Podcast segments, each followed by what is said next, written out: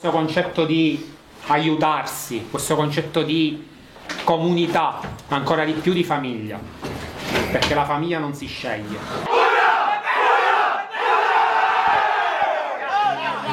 Il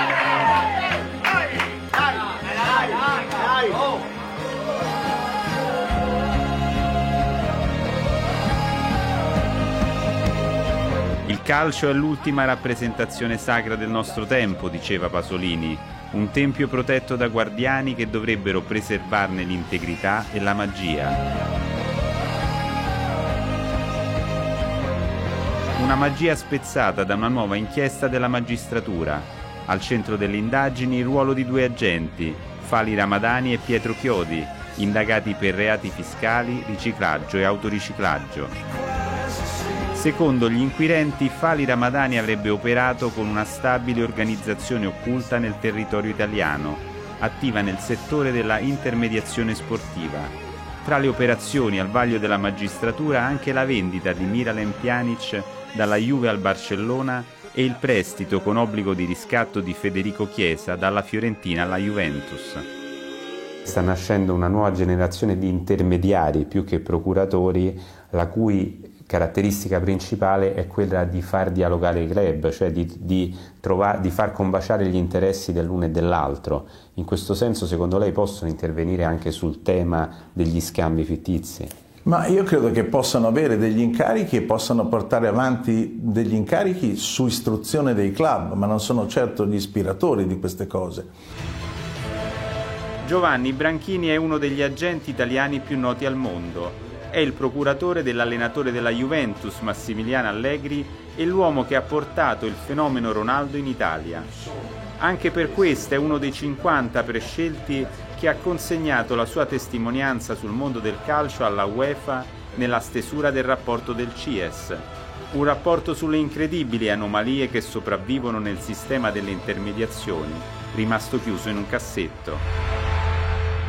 Oggi ci sono agenti che pagano ragazzini di 12-15 anni, che fanno firmare contratti ai loro genitori, che sostengono le spese delle famiglie.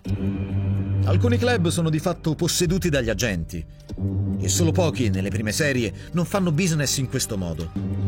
L'agente non è ufficialmente il proprietario del club, ma lavora gomito a gomito con la presidenza.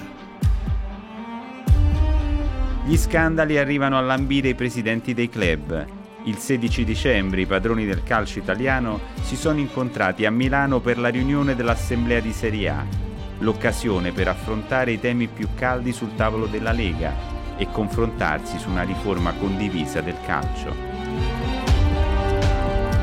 Presidente, sono Daniele Autieri di Report. Di? Report. Ah, bene. Glielo posso chiedere una cosa? Ho letto no. la sua intervista sui fondi. Eh. Sono fondamentali secondo lei per... Ma l'ho detto, secondo me sono importanti, in questa fase sono utili. Per sono coprire utili perché, le finanze. Perché siamo in un momento complicato. Sui debiti dei club, se la Lega deve fare qualcosa da questo punto di vista, controllare meglio, non lo so. Eh, ma la Lega, sai, la Lega non è che ha un potere, la federazione che, che ha i poteri, eh? perché la Lega va dall'organizzazione. Certo, quindi la federazione dovrebbe... Però con le stesse difficoltà che ci sono in tutte le aziende. Ma tutte queste inchieste, secondo lei? No. Eh? Eh, va bene. Sono state un po' allentate le regole, cioè che sull'indice di liquidità è stato un po' fatto un, un alleggerimento. Per... C'è un mercato qui che inizia a gennaio e se ci sono delle squadre che ancora non hanno pagato l'IRPEF eh, significa che è un problema. Perché, sì, ma certamente perché il debito che tu hai col governo ovviamente lo puoi utilizzare nel mercato di gennaio e questo non va bene. Queste cose che stanno... Non mi fate parlare perché se io parlo eh. sul calcio scoppia il finimondo perché io ne ho talmente le palle piene mi hanno impedito per due anni di andare a casa mia a Los Angeles. E voi siete tra i pochi club con i conti in ordine e noi che abbiamo fatto questa analisi eh, abbiamo vabbè, visto che stanno tutti... Ce ne sono anche degli altri, per esempio la Fiorentina, eh, cioè Ma non è una concorrenza sleale, è questo che dico io, no? Cioè, se si permette ad alcuni di... Lo ha detto lei, ma non, non è che io lo devo dire io, ci si arriva da soli, no? Ma certo. Queste sono le responsabilità della Federcalcio, nel senso che la Lega se è un'associazione di società per azioni, quindi indipendente. Certo. Dovrebbe pagare la Federcalcio e la Federcalcio non dovrebbe fare nulla se non segretariato per le cosette così.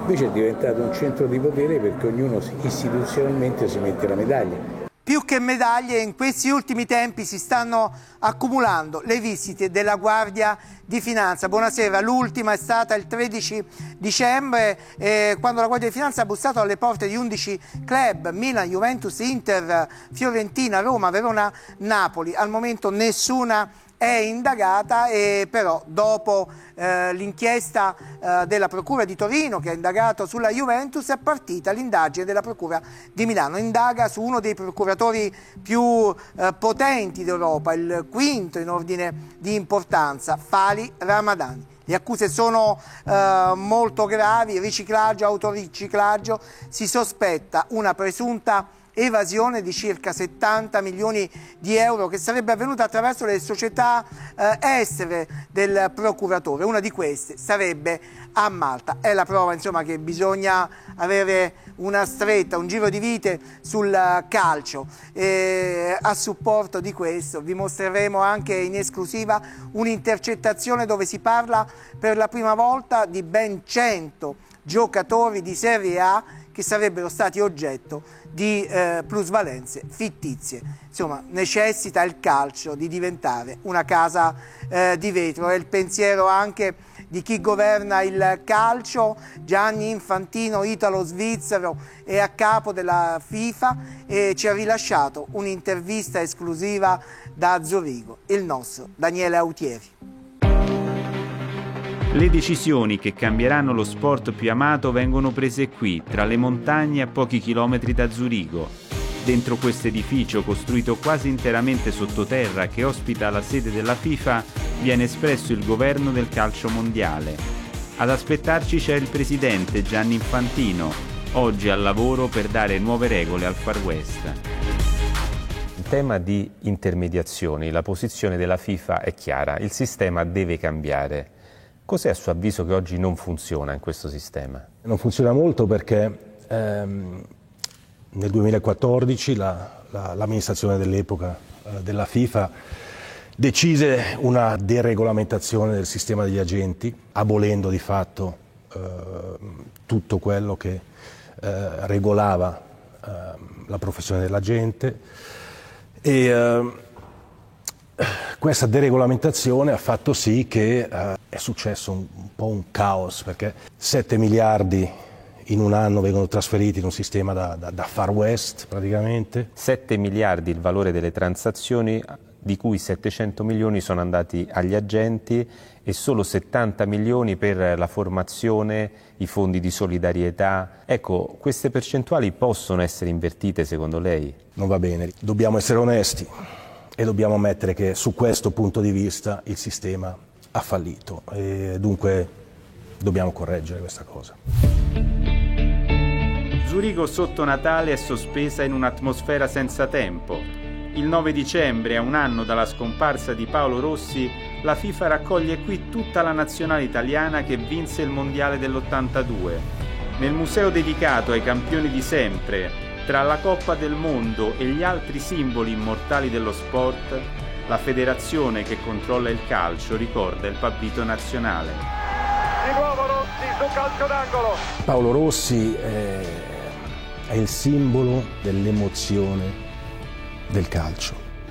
Per uh, tutti noi italiani, per noi italiani all'estero, io ero, avevo 12 anni nell'82, ma mi ricordo esattamente ogni secondo, ogni gol ogni emozione, eh, prima della partita col Brasile, dopo la partita col Brasile, eh, ci ha fatto emozionare talmente tanto, ha dato talmente tanto entusiasmo. Se lo Stadio Olimpico di Roma eh, potesse avere il nome di Paolo Rossi sarebbe sicuramente un omaggio. Le piacerebbe che fosse chiamato Stadio ma Assolutamente sì, ma Paolo Rossi, mi emoziono solo a pensarci.